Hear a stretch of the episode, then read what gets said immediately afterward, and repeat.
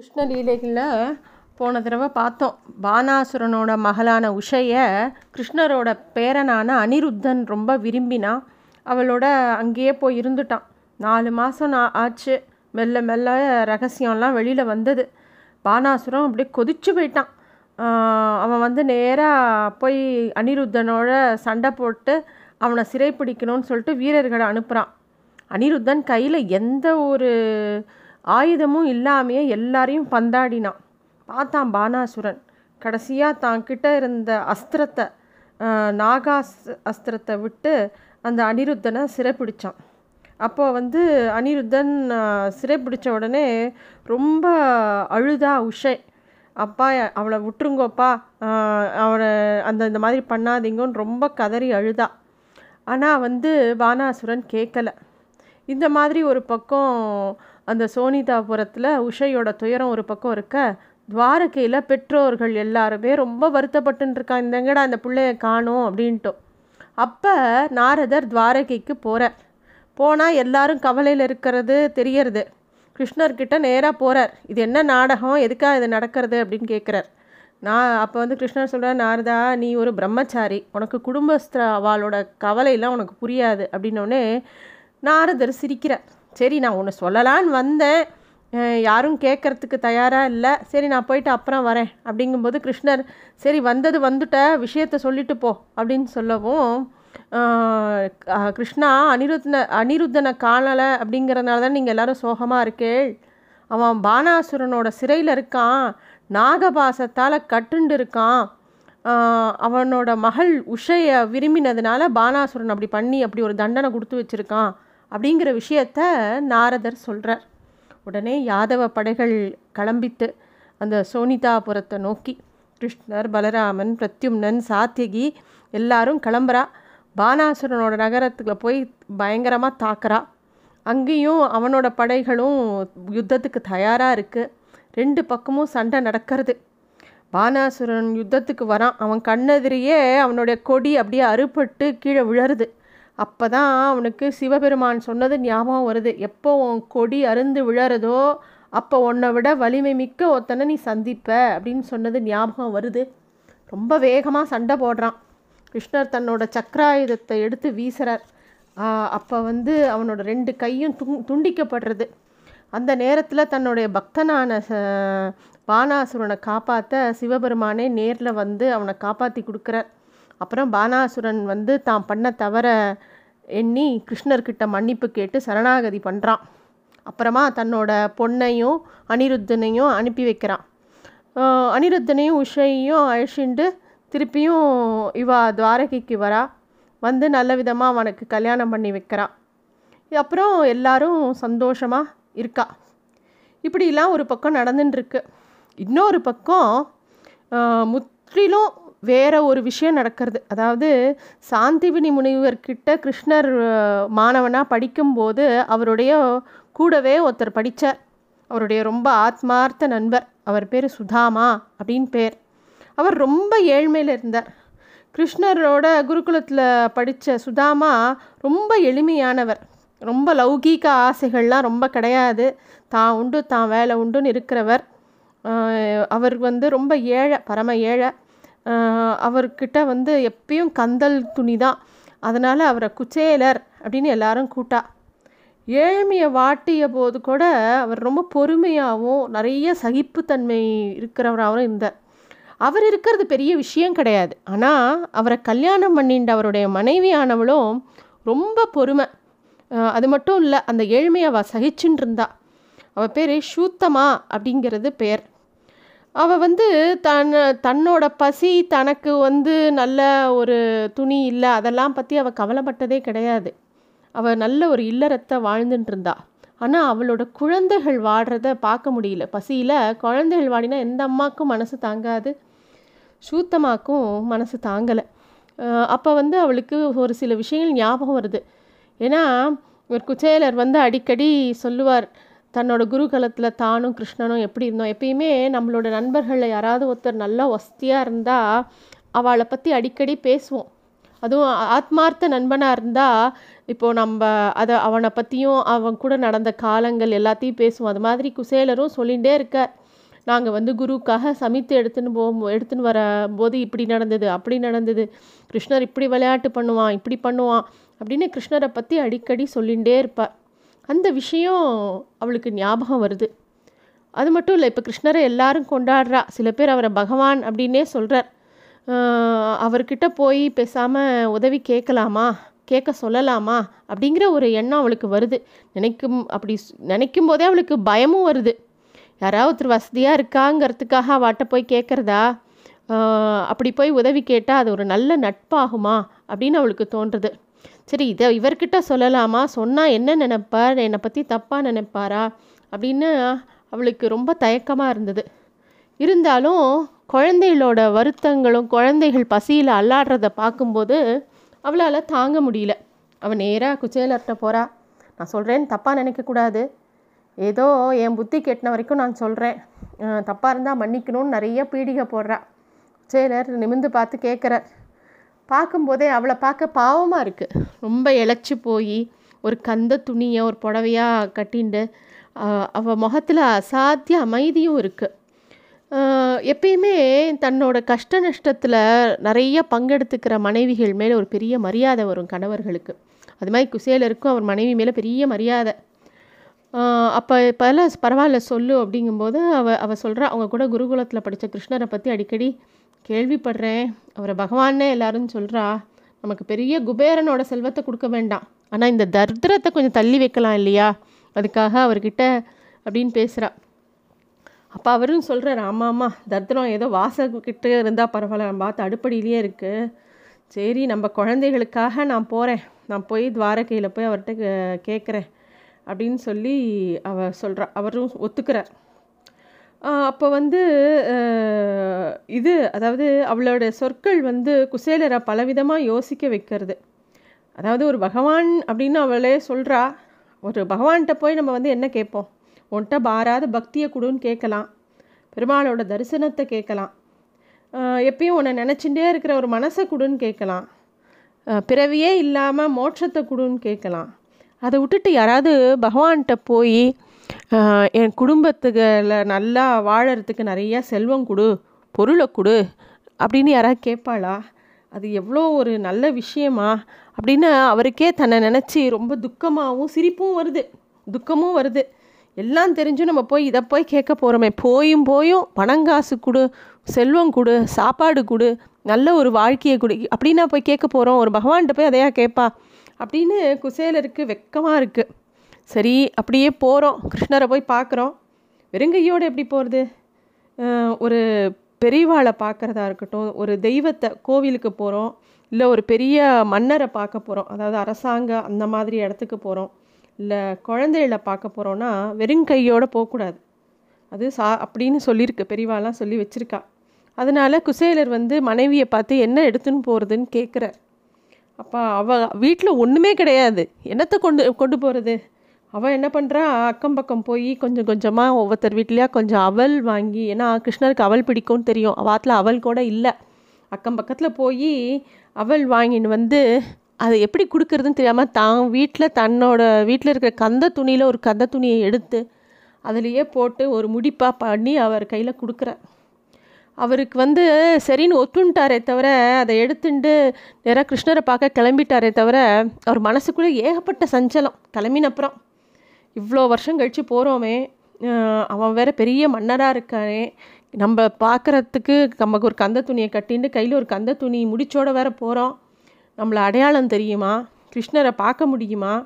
அப்படின்னு ஏகப்பட்ட கவலை இருந்தாலும் துவாரகைக்கு போகிறார் துவாரகைக்குள்ள பெரிய மதில்கள் பெரிய அரண்மனை எல்லாத்தையும் பார்க்கும்போது அந்த அரண்மனை வாசலில் இருக்கிற வாயில் காப்பன்ட்ட நான் கிருஷ்ணரோட நண்பன் சுதாமான் பேர்.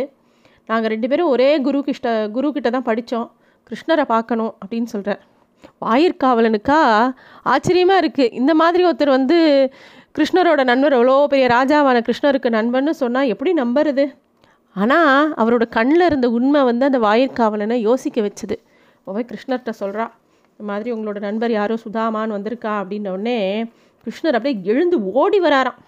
அப்படியே அந்த காவலன் யார் வந்து சொன்னானோ அவன் அப்படியே கலங்கி போயிடுறான். இவ்வளோ அவசரமாக ஓடி போய் யாரை இப்படி வ வரவேற்கிற? யாரையுமே அவர் வரவேற்றது இல்லையே இப்படி.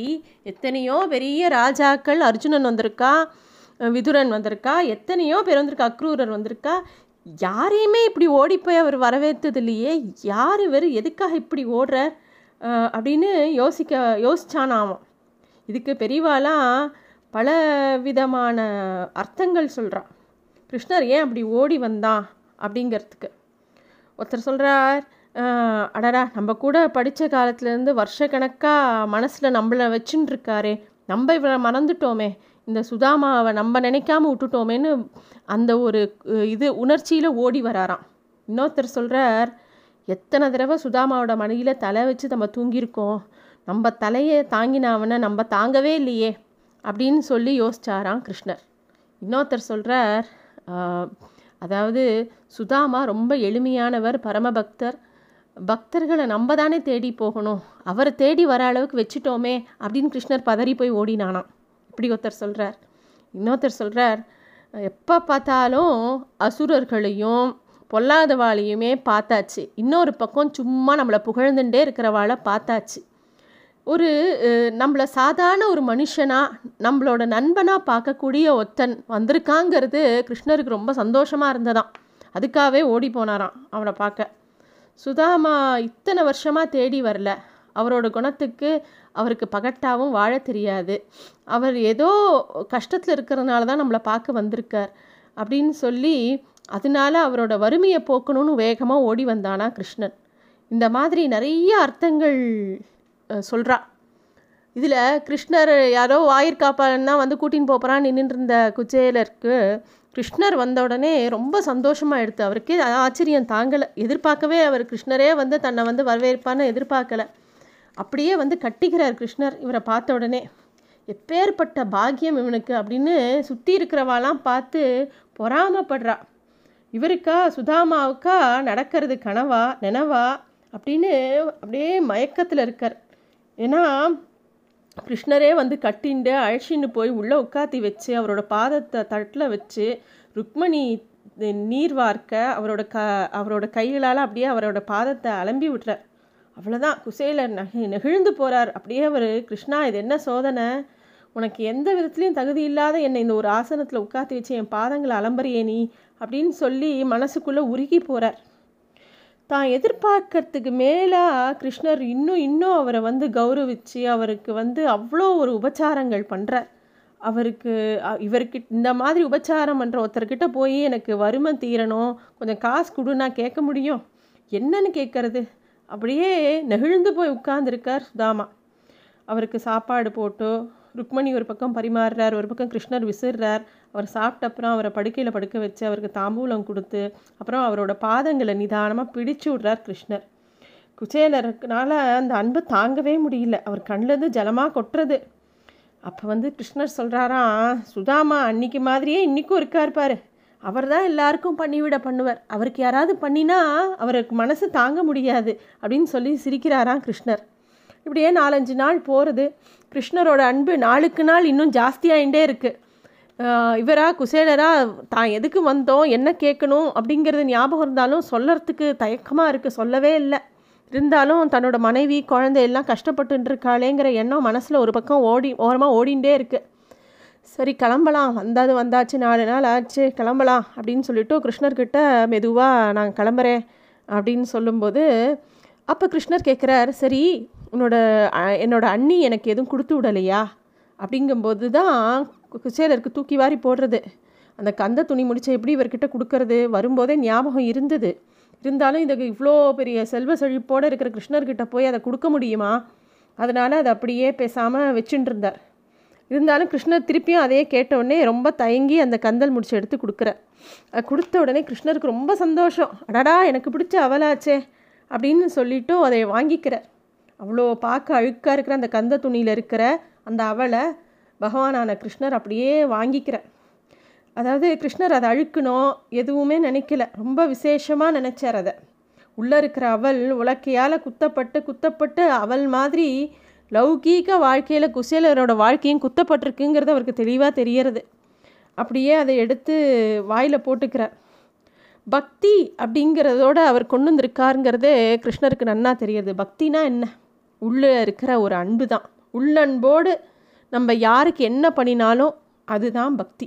அது யாருக்காவது நம்ம உறவினர்களுக்கு சாதம் போடலாம் இல்லை ஒரு ஏழைக்கு உதவி பண்ணலாம்.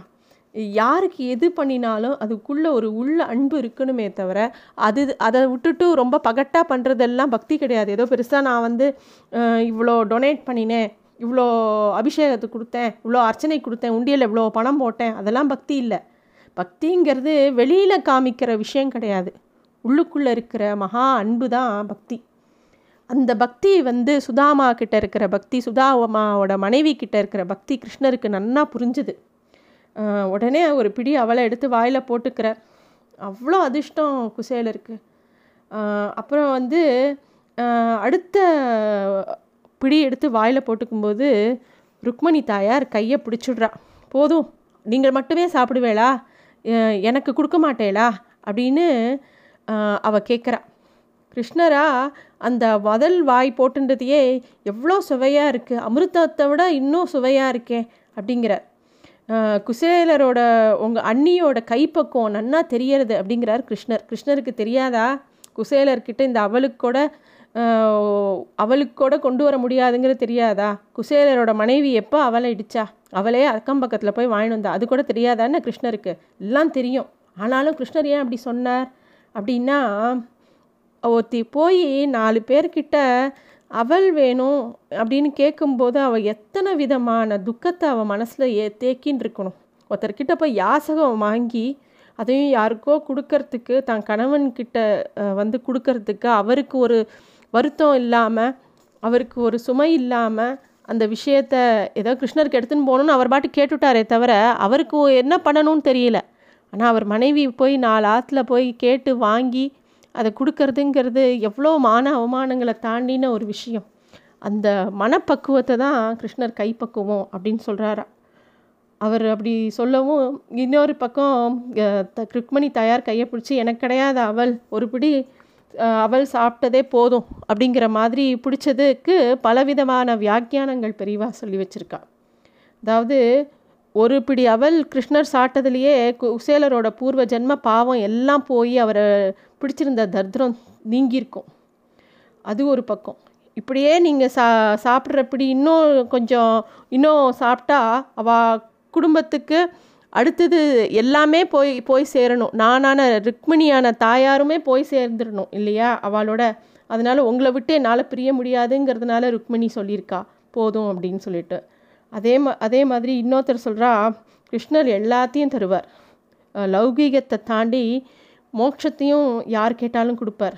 அவர் சாப்பிட்ட ஒரு பிடி குசேலர் குடும்பத்துக்கு மோட்சத்தை கொடுத்துருத்து இப்போ வாழ பொருள் வேணும் அதை தான் நான் கொடுத்துட்டேனே அப்படின்னு லக்ஷ்மி நினைக்கிறா. இன்னும் ஜாஸ்தி ஜாஸ்தி கொடுத்தானா அதுக்கு மேலே அவளுக்கு கொடுக்கறதுக்கு ஒன்றுமே இல்லை. அப்படிங்கிறதுனால ஒரு பிடி போதும் அப்படின்னு சொன்னா. அப்படின்னு சொல்லிட்டு பலவிதமான வியாக்கியானங்கள் சொல்கிறா கிருஷ்ணரோட பெருமையே அதுதான். எது கேட்டாலும் பத்து மடங்காக கொடுக்கறது. அது இந்த கிருஷ்ணாவதாரத்தில் அவர் எல்லாருக்கும் அள்ளி அள்ளி அவ கேட்குறத விட ஜாஸ்தி கொடுக்குற குசேலர் புறப்பட்டு போகிறார் கிருஷ்ண கிருஷ்ணரும் ருக்மணியும் வாசம் வரைக்கும் வந்து வழி அனுப்பிச்சு வைக்கிறாராம். ஆனாலும் கிருஷ்ணர் வந்து வரும்போது நடந்து வந்த போகும்போது தேரில் போன்னு சொல்லலையாம். குசேலரும் கேட்கலையாம் வந்த மாதிரியே கிளம்பி போயிட்டாராம். அதாவது நான் தான் செஞ்சேன் அப்படிங்கிற நினப்பு யாருக்கும் வந்துடக்கூடாது அது ஒரு நல்ல நட்புக்கு அடையாளம் இல்லை இந்த பார் நீ இந்த தேர் எடுத்துன்னு போ அப்படின்னு சொன்னால் தான் வசதி அப்படின்னும் காமிக்கிற மாதிரி ஆயிடுமேன்னு கிருஷ்ணர் யோசிச்சாராம். அதனால் எதுவும் சொல்லலையாம். ஆனால் குசேலருக்கு திரும்பி நடந்து போகும்போது மனசு லேசாக போயிடுத்து கால் வலிக்கவே இல்லை நடக்கிற உணர்வே இல்லை. வேகமாக போகிறார் அவரோட ஊருக்கு போகிறார் ஊரே அடையாளம் மாறி இருந்தது. ரொம்ப செழிப்பாக இருந்தது. ஊரோட எல்லைக்கு போகிறார் அங்கே பூர்ண குடும்பத்தோட நிறைய பேர் காத்துன்னு இருக்கா அவர் யாரையோ பெரிய மனுஷா வராபோல் இருக்கு இவாலாம் காத்துன்னு இருக்கா அப்படின்னு போகிறார் பார்த்தா அவள் எல்லாரும் இவருக்காக தான் காத்துன்னு இருக்கா ஒரு அழகான பெண் வந்து நிறைய செல்வ செழிப்போடு அவள் வந்து இவரோட காலில் விழறா. இவரும் தீர்க்க சுமங்கலி பவன் ஆசீர்வாதம் பண்ணுறார் கடைசியில் பார்த்தா அவருடைய மனைவி சூத்தமாக தான் அப்படியே குசேலர் கண் கலங்கி போயிடுறார். கிருஷ்ணா இது என்ன விளையாட்டு? உங்ககிட்ட நான் எதுவுமே சொல்லலை எதையுமே கேட்கல கேட்டிருந்தா கூட இவ்வளோ செல்வத்தை கேட்டிருக்க மாட்டேன் அப்படின்னு சொல்லி என்னை இப்பேற்பட்ட வசதியாக வச்சுட்டியே. உன் மேலே எனக்கு இருந்த அன்பை விட உனக்கு என் மேலே இருக்கிற அன்பு எவ்வளோ ஜாஸ்தி அப்படின்னு உள்ளுக்குள்ளே அப்படியே உருகி போகிறார் குசேலர். கிருஷ்ணரோட அருள் யாரையும் காப்பாற்றும் எப்பேற்பட்ட எதிரியும் அழிக்கும். அந்த மாதிரி ஒரு அன்பு. முழுக்க முழுக்க இந்த மகாபாரத்தில் கிருஷ்ணாவதாரத்தில் தன்னோட எல்லா லீலைகளையும் காட்டி கொடுக்குறார் கிருஷ்ணர். இந்த அவதாரத்தில் தான் அவருக்கு எத்தனை எத்தனை விதமான திருநாமங்கள். கிருஷ்ணரை எப்படி கூட்டாலும் எப்படி கேட்டாலும் ஓடி வந்து நமக்கு வேணுங்கிறத எல்லாம் பண்ணி கொடுப்பார். அவர் வந்து கரிய திருமேனியாக இருக்கிறதுனால அவருக்கு கிருஷ்ணன்னு பேர். வசுதேவனோட பிள்ளையாக இருக்கிறதுனால வாசுதேவன்னு பேர். உரலில் கட்டி வச்சதுனால அவருக்கு தாமோதரன்னு பேர். கோவர்தனக்கிரியை தூக்கினதுனால அவருக்கு கோவர்தனன்னு பேர். இந்திரனால் கோவிந்தன்னு ஒரு பேர். கேசியை வதம் பண்ணதுனால கேசினிகேத்தன்னு பேர். முரணை சம்ஹாரித்ததுனால முராரின்னு பேர். பசுக்களை மேய்ச்சதுனால கோபாலன்னு பேர். புல்லாங்குழலை கையில் வச்சுட்டு இருக்கிறதுனால அவருக்கு முரளின்னு பேர். பார்த்தனுக்கு தேரோட்டினதுனால பார்த்தசாரதின்னு பேர். இந்த திருநாமத்தை எப்போ பாரு நம்ம சொல்லிகிட்டே இருக்க இருக்க கிருஷ்ணரோட அனுகிரகம் எப்போவும் எல்லாருக்கும் எல்லா சமயமும் இருந்துகிட்டே இருக்கும் அப்படிங்கிறது தான் இன்றைக்கி கிருஷ்ணரை பற்றி பார்க்க பார்த்த விஷயத்தில் நம்ம தெரிஞ்சிக்க வேண்டிய விஷயம். நன்றி.